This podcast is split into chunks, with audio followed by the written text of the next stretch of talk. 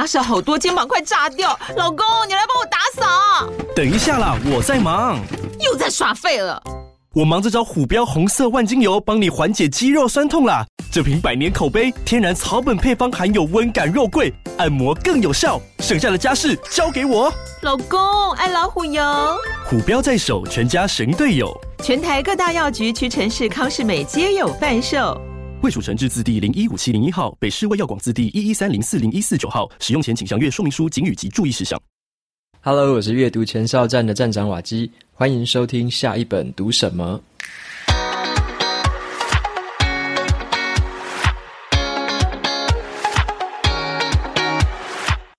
今天这集是特别节目，我要来跟大家分享2022年我最喜欢的10本书。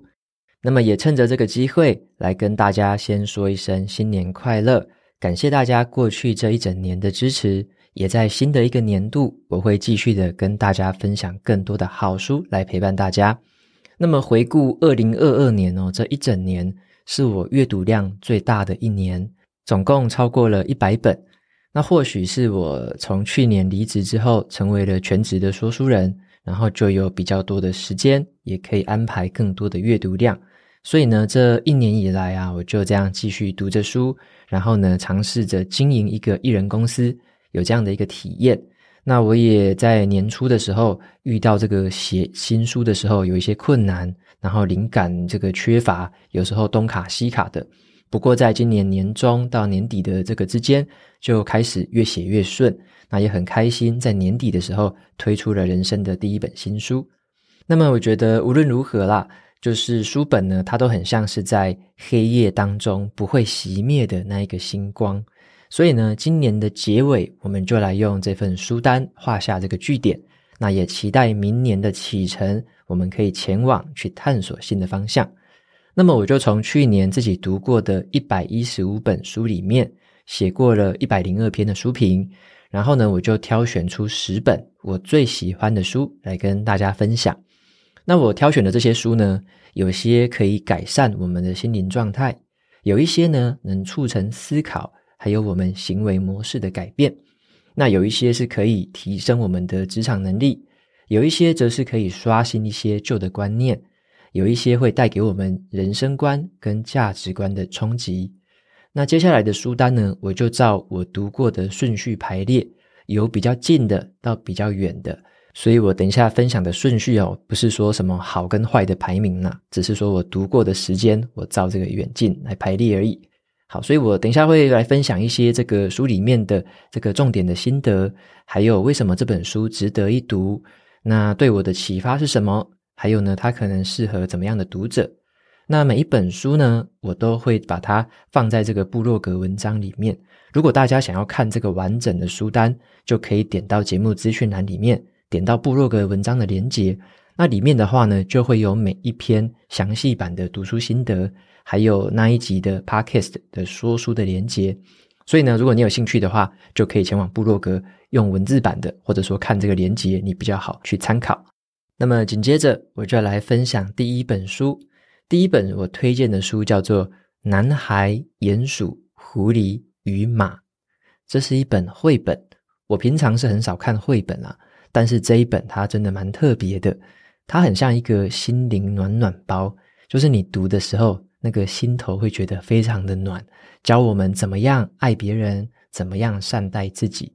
那这本书的作者呢，他是一个英国画家，他的绘本里面就画着一个大家都共同的一个主题，就是爱、友情还有善良。好，所以这个爱、友情、善良我们都会在读的时候感到很深刻的共鸣，所以这本书呢在全球是非常的畅销的。那么作者他的绘图很有意思，非常的有神韵，虽然他的笔触简单，可是你看的时候呢，再配上他旁边充满智慧很温暖的文字，你就会觉得哇，读起来图文并茂，然后会感受到他想要传达给我们的这个寓意。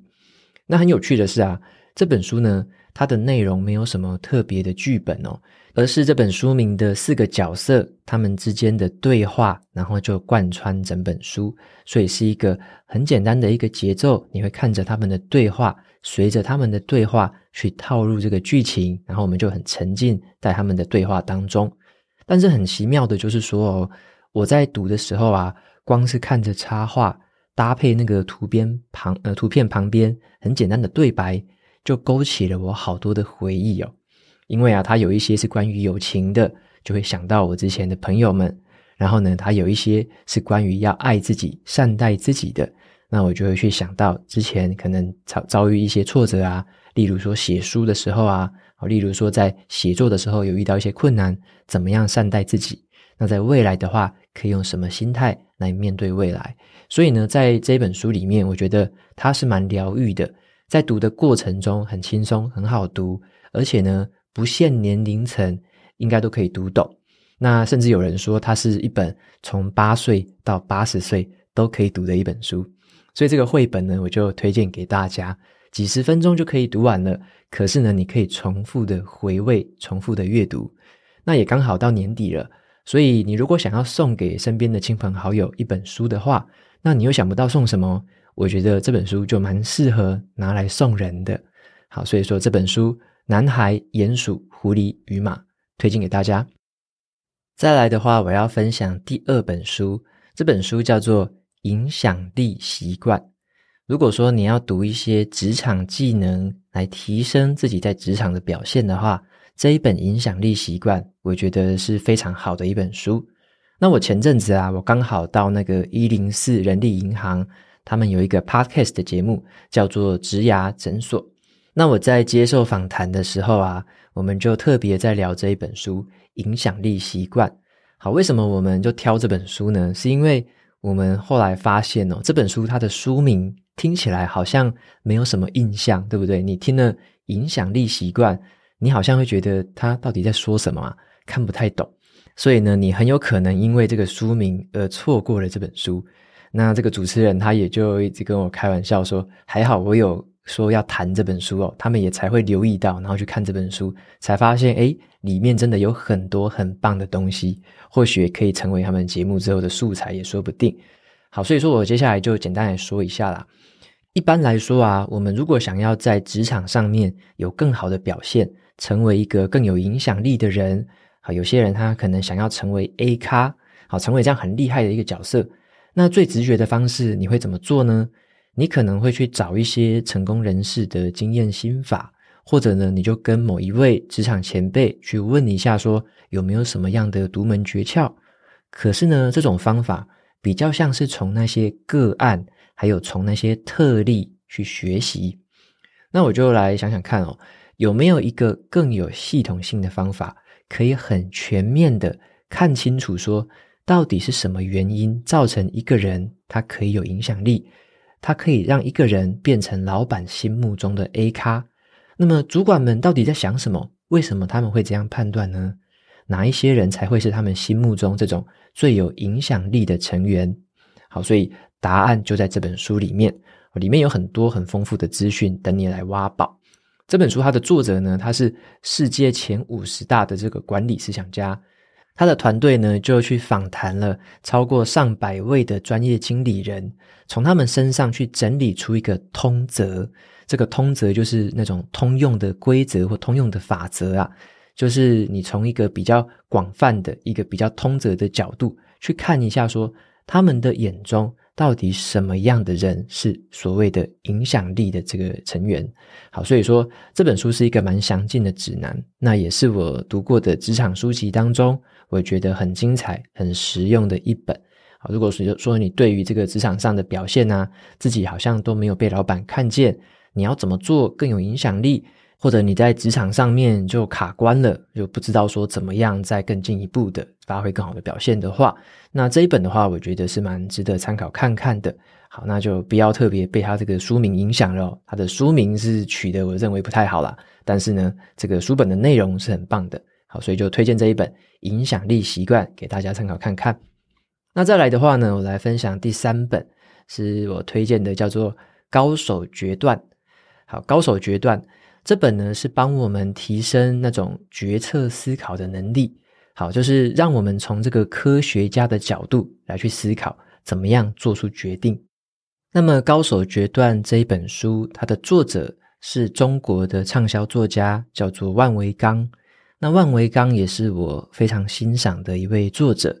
他在这本书里面呢，想要告诉我们说，怎么样成为一个科学思考者。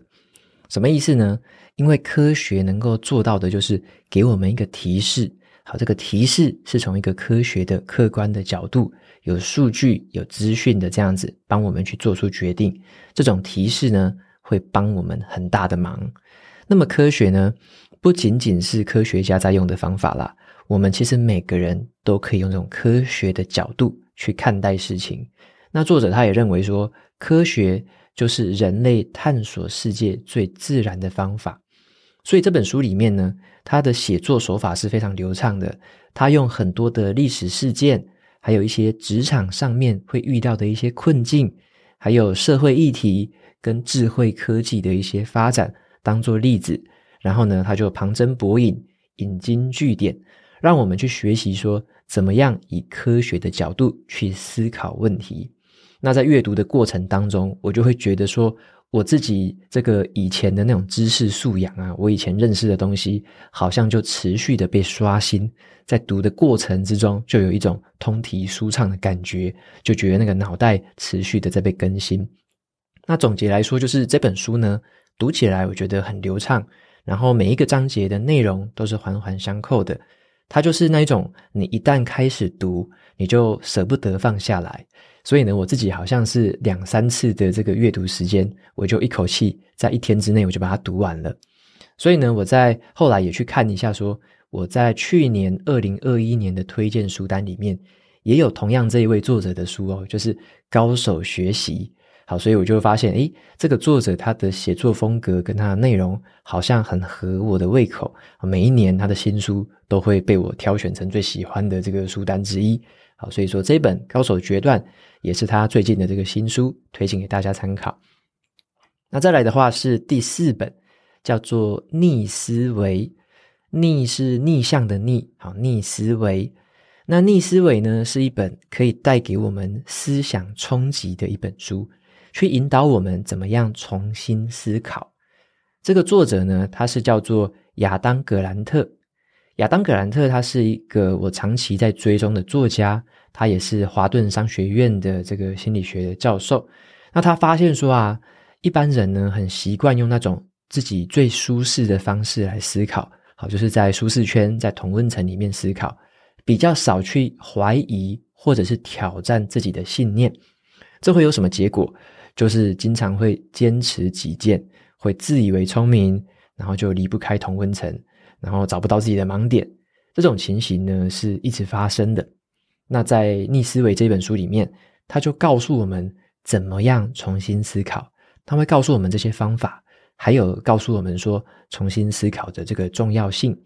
那我觉得这是一本有很多故事跟科学实证的一本书，很扎实的一本。那让我们可以了解到说，从自己到别人，然后呢，从别人再到群体，从群体再到社会，从这样一个循序渐进的角度，透过重新思考的方式，找出一个更好的平衡点，然后呢，解开一些我们自己可能有一些成见或偏见，好，解开这一些思想上的束缚，去引发更好的思考跟讨论的品质。那我觉得这个作者他的书也都很棒，像他的前一本书叫做《给予》，英文叫做 Give and Take， 之前好像也有跟大家分享过。那一本书呢，就是在谈职场上的这个人际关系。那一本书也给我很好的一个启发。所以这次这本书《逆思维》是他最新的书，也是一本会带给我们这种思想冲击的书。所以呢，这本书它也让我有一个新的感受，就是我更能够接受自己改变想法这件事情。好，因为有时候我们会觉得说，如果一个人啊，他常常在改变想法的话，你会不会觉得说，诶，这个人好像很善变，好像捉摸不定，然后太善变，这种感觉就是会觉得不太可靠，对不对？可是呢，这本书里面给我这个启发就是，当一个人他是愿意去接受一些客观的资讯，一些可能有科学根据的一些事实，然后去改变他的想法的时候，这样子的人，他其实才是一个拥有逆思维的一个更开放，而且呢更开明的一个人。所以我反而越来越可以接受说，根据一些事实，根据一些证据来去调整跟改变自己的想法。所以呢，这本书我会推荐给几乎是任何人啦，因为我觉得这个重新思考的这个技能，其实是无论你的年纪是什么，无论你是在什么样的职场阶段，我认为这样的一个观念跟方法都是非常值得我们去学习的。所以呢，逆思维这一本书也推荐给大家。那再来的话，来分享的第5本书叫做《人生4000个礼拜》。好，人生4000个礼拜。这是一本很特别的这个时间管理书。好，如果你有看过一些时间管理书，或者是一些什么生产力方面的那些书的话，好，那你可以来参考看看这一本《人生4000个礼拜》。他的这个作者呢，是一个专栏作家，他常常在他的专栏上面去教别人怎么样时间管理。那他也很喜欢去研究这个生产力的一些技巧。透过他的自己尝试之后，他会透过专栏文章分享给其他的人。但是他就觉得越来越心虚啊，因为他不管他再怎么样的管理自己的时间，他就发现说还是会有更多的事情冒出来。当你做一件事情做得越快的时候，就会越快冒出下一件事情，所以这个事情根本是做不完的。那他就在这本书提出这个简单的数字，他说人生呢，即使是活到了80岁，也就只有4000个礼拜而已。好，所以你活到80岁就只有4000个礼拜，时间是很不够用的。我们要怎么样去体验这个短短的人生4000个礼拜，这就是这本书里面要来探讨的。那他就用这一个时间有限的这个概念，然后呢，融合了很多他第一人称的报道，然后他就引用了一些哲学跟历史的一些故事，也引用了很多的文献，还有这些心理学的研究，去提出一些呢，让我们对时间有一个全新的想象。好，时间它是一个，它虽然说好像不可以改变，不可以倒退，对不对？好像我们都说不可以时光旅行嘛。但是呢，它会让我们更明确的了解这件事情之后，去知道说，其实我们当下的选择是非常重要的。我们的选择不要说是让自己变得越来越忙，而是呢，我们的选择真的是要依据我们自己心心念念的，我们到底想要什么，我们理想中的这个样貌，我们想要的生活到底是什么，我们才用这样子的一个有方向有目标的一个这个方式去选择怎么样去使用自己的时间。那它也让我们去退一步思考，就是我们要放松一点，不要把自己想得太过重要。好，这个很有趣哦，他说不要把自己想得太过重要，人生呢，它没有什么真正的意义啦。好，以宇宙这个很大的这个宏观的角度来说，人生其实根本没有什么意义，我们真的很渺小。那这样子去思考呢，在某一些事情上面反而可以活得比较开心一点。那这是一本我觉得很值得一读的书，无论呢你在读的时候，你可能会有一些地方会反对作者的观念，你可能觉得作者好像讲的有点这个太过头了，也可能啊。但是呢，我觉得它就是一个可以让我们去重新的思考，就前面那种逆思维的概念嘛，我们要再去重新思考，透过它这种充满哲学思考的这种问题当中，去重新的检视一下自己对于时间跟人生的态度。好，所以说这一本我认为是在思考的这个方面，还有我们对于时间的观念，会有一个很大启发的一本书，所以就推荐这一本《人生4000个礼拜》给大家。那么接下来我要分享的第6本书叫做《蛤蟆先生去看心理师》。蛤蟆先生去看心理师，那这是一本在谈心理咨商的这个书籍。那你不要觉得说它好像心理咨商好像很学术哦，好，并不会。这一本书呢，我觉得它的疗愈效果是非常的好的，你读完之后真的会很疗愈哦。这本书的作者呢，是一个心理学者，他就把这个心理治疗的这个过程套用在这个动物的主角身上，所以这个主角就是蛤蟆先生，好，跟他其他的几个这个动物伙伴，还有他的动物咨商师。那里面的这些角色呢，都刚好取材自一个英国的经典童话，所以在读的时候呢，如果你有看过那个童话，你也会觉得蛮有意思的。那这是一本我觉得可以挪出一些时间，你可以慢慢的就是细细的去读，你可以去试着把自己想象成是故事里面的主角，你把自己当成是蛤蟆先生。你在读的时候呢，你就会感觉到更深刻的一个体会。好，因为里面的话，它会有很多蛤蟆先生跟心理咨商师的对谈，那你就可以从他们身上呢，去看到跟我们自己很有相似度的这个部分。那么像书里面呢，这个咨商师就会跟蛤蟆先生，他就会跟他说，你可以停止审判自己吗？好，你可以不要再这种自我批判吗？你能够对自己好一点吗？最重要的问题是，你能够开始爱自己吗？好，所以里面呢，他会透过一些引导式的对话，让蛤蟆先生去重新思考，去放下一些对自己很多的那种负面的观念，然后拥有一些比较这种可以爱自己，可以善待自己这样的念头。所以呢，这本书会让我们在读完之后获得一个很疗愈的效果，你或许也会觉得，读完之后会更爱自己多一点了。所以呢，这一本《蛤蟆先生去看心理师》就是一本蛮轻松有趣的一个小品，然后呢，也有很有疗愈的效果，推荐给大家。那再接着呢，我来分享的第7本书叫做《哈佛商业评论最有影响力的30篇文章》。好，《哈佛商业评论最有影响力的30篇文章》。那如果说你在新的一年，你想要去读一些商管方面的知识，好，无论是什么商业、创业、管理啊、领导，你如果想要读这方面的东西，我就很推荐这一本经典的书。好，为什么我会说它是经典？因为呢，这本书里面它是收集了这个哈佛商业评论在过去100年来最受欢迎的30篇文章。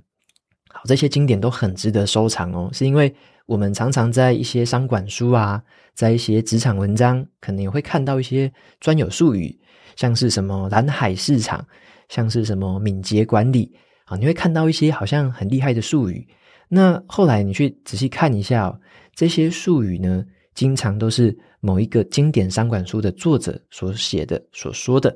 那他们有很多都是在《哈佛商业评论》里面会去发表文章。那有些作者甚至是在他发表文章之后获得了更多的关注，然后就依据这些文章的内容继续去延伸跟扩编成一整本的书，成为了后来我们知道的一些经典商管书的作者。那我认为啊，与其说你要到处去读那些很多人对于这些经典术语的可能2、3、4首的这种诠释的话，倒不如呢，你就直接去读这个最原始的那一篇经典文章的出处。那这本书呢，就是帮我们省下这个功夫，把这一些最经典的文章全部都收纳到这本书里面。无论你是在企业里面担任这个经理人、管理者，或者说呢，你就是喜欢读商管书的读者，那或者是像我刚开始会去接触一些怎么样管理、怎么样领导，那从这一本书里面获得的启发，我认为会是非常巨大的。所以如果要说的话，我会希望说这是一本我可能在5年之前我就希望自己读过的书，可以让我在担任主管的时候做得更得心应手。所以呢，这本书也就分享给大家，《哈佛商业评论最有影响力的30篇文章》。接下来第8本书要跟大家分享的是《快乐实现自主富有》。好，《快乐实现自主富有》，这是一本我觉得融合了很多人生智慧的这个作品。那我就觉得它是一个人生智慧大全，可以让我们学到了很多那种致富、思考、自由还有快乐等各个层面的智慧。那这本书的作者呢，他是矽谷的传奇投资人，他是我长期在追踪的一个对象。那么他讲的这些内容呢，因为他本身是一个很成功的这个创业家，也是一个这个投资人，所以他就会去思考说他怎么样创造财富，他如何思考、如何做选择的。那书里面也会提到一些怎么样让我们的人生可以过得更快乐、更自在，很多的人生哲学都在里面。所以呢，我长期的去追踪他，看他在说话的这个角度就跟很多人、普通人都不太一样。那我每一次啊，看他的文字，听他的说话，就会有一种那种醍醐灌顶的感觉。好，所以说这本书我就在这边也大力推荐给大家，《快乐实现自主富有》。好，同样是一个书名看起来好像看不太懂，可是它其实是一本很好的书，所以就不要错过咯。那再来的话，第9本跟大家推荐的是《卡片和笔记。好，每次只要聊到这个笔记方法，我今年读完这本书之后啊，只要聊到笔记方法，我就会跟人家推荐这一本书。好，这是我读过，算目前读过啦，最精彩、最扎实，而且充满洞见的这个笔记跟写作书籍。那这本书呢，它除了在笔记跟写作上面去探讨之外，它也会让我们去思考一下，怎么样更好的去善用自己的知识的资料库。那我们也可以说自己都有一个知识的体系，那你要怎么把这个知识体系的这个效果发挥到最大，这就是一本可以帮助我们的书。那如果你是学生，你是学者，或是一个作家，你有在写文字内容的话，我觉得呢，这是一本非常好的书。如果你是知识型的工作者，那这一本书的话也是非常的适合。在这本书里面呢，它这个方法就叫做卡片和笔记。那么在德国就有一个社会学家用这个卡片和笔记的方法去产生出了非常非常多而且很扎实的这种学术论文跟很多的专业书籍。那他这样子很多产的一个秘诀，现在呢就渐渐的被世界各地的人在开始拆解，开始在探索。那么这本书里面呢，他就用了一些比较学术研究结果的方式来跟大家说明说，为什么卡片和笔记这套方法这么有效果。好，所以说我觉得这是一个蛮整体的一个解决方案啦。像我自己在整理读书心得啊，我在产出内容，甚至我在撰写我的新书，我现在都是用卡片和笔记的这套原理跟方法来实作。所以呢，我就大力推荐这一本卡片和笔记给大家参考。那最后呢，就是第10本书哦。第10本书跟大家分享的是用你的不平等优势创业。好，用你的不平等优势创业。这是一本教我们怎么样去发现自己优势的一个好书。所以说呢，你也不要被这个书名骗了哦。这个书名听起来好像要教你创业，好，其实并不是哦。你可以从另外的角度去读它。像有一些观念呢，你可能听过一次就会永远记得。那这一本书的这个不平等优势的观念，就是这种我会记得一辈子的这种观念。好，它可以重复的让我们去回顾跟应用。主要就是在讲说一个现实的状况啦，人生就是非常的不平等的。好，听到这句话的时候，你不要觉得很气馁哦，因为这本书里面会让你改变这个观念，因为不平等反而是一件很好的事情。好，这个就留给大家去书里面挖掘看看了。好，因为这本书里面呢，它就会有很多很精彩的一些企业家的创业故事，然后呢，有一些实际的一些人生的一些案例。好，他们包含作者，他们2个人也是很特别的创业家，那你就可以拿来去参考看看他们的企业发展的一个情形，还有他们是用什么样的心态去放大他们的优势，发现那一些不平等的优势，把它加倍的放大。那我觉得这本书的观念，它不只是用在创业哦，它也可以用在任何我们想要投入一个新的领域，我们想要去开发新的产品，甚至呢，你想要学习新的技能，你都可以用这本书的概念去达到很多很多的应用。所以这本书对我的帮助是非常的巨大的。那也推荐给大家，就这一本可以让你去培养一些可能更多的动机，跟培养更正确的心态，让你去发现一些你以前觉得好像是劣势的地方，你或许也可以用不同的角度去看待自己。好，所以就大力推荐给大家这一本用你的不平等优势创业。好，那最后呢，我要来加码送给大家一本书籍的推荐哦。刚刚已经讲完10本了嘛，可是呢，我这边还要跟大家分享一本生涯规划的一本书啦。好，这本书就是小弟自己写的，就是我的新书《只工作不上班的自主人生》。如果说呢，2022年我最喜欢的书，这一本就是排第1名。好，并不是老王卖瓜哦，是我真的觉得这本书是算是融合了非常非常多书本的这个经验跟智慧在里面。那也有读者给这本书的评论，他就写说，读一本抵过读10本。好，就这种感觉。好，那也是我写这本书的时候的一个很认真的一个想法啦，希望说可以把很棒的智慧跟我个人的经验，还有一些策略都可以浓缩在这本书里面，一次传达给大家。那以前我有听过一句话，就是如果有一本书你想要读，却还没有人写过的话，你就必须把它写出来。那么这句话对我的影响非常的深，我就在想说，如果有这样的一本书，如果有这样的一种人生，我就想要把它亲自写出来，亲自活出来。所以呢，没有人写过这本书的话，那我就自己把它写出来。所以这也是我的新书的背后的一个这样的一个理念。那我在这本书里面呢，就提供了一个包含了心态设定，包含了专业技能，还有商业思维，这样子融合起来的一个自我实践指南。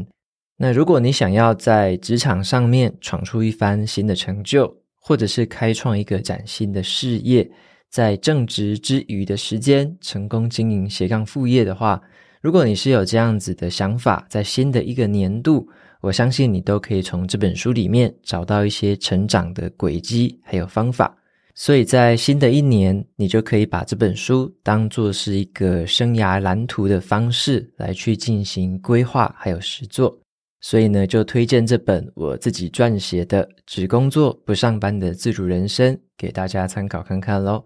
那么以上就是今天跟大家分享的这10本书，再加上一本加码推荐的好书，就总共11本。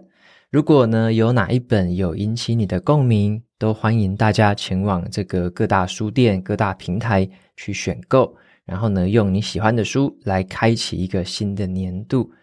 如果你在听完了今天的节目之后，你心里面有一些好书也想要跟大家分享的话，那你可以到我的脸书这一篇贴文底下，你也可以就是留言，然后来分享给我，以及分享给其他的读者朋友们，让大家知道说有哪一些好书是你喜欢的，然后你推荐给大家。那如果有时间的话，你也可以简短的写下1-2句为什么会推荐这本书，让大家更加的认识。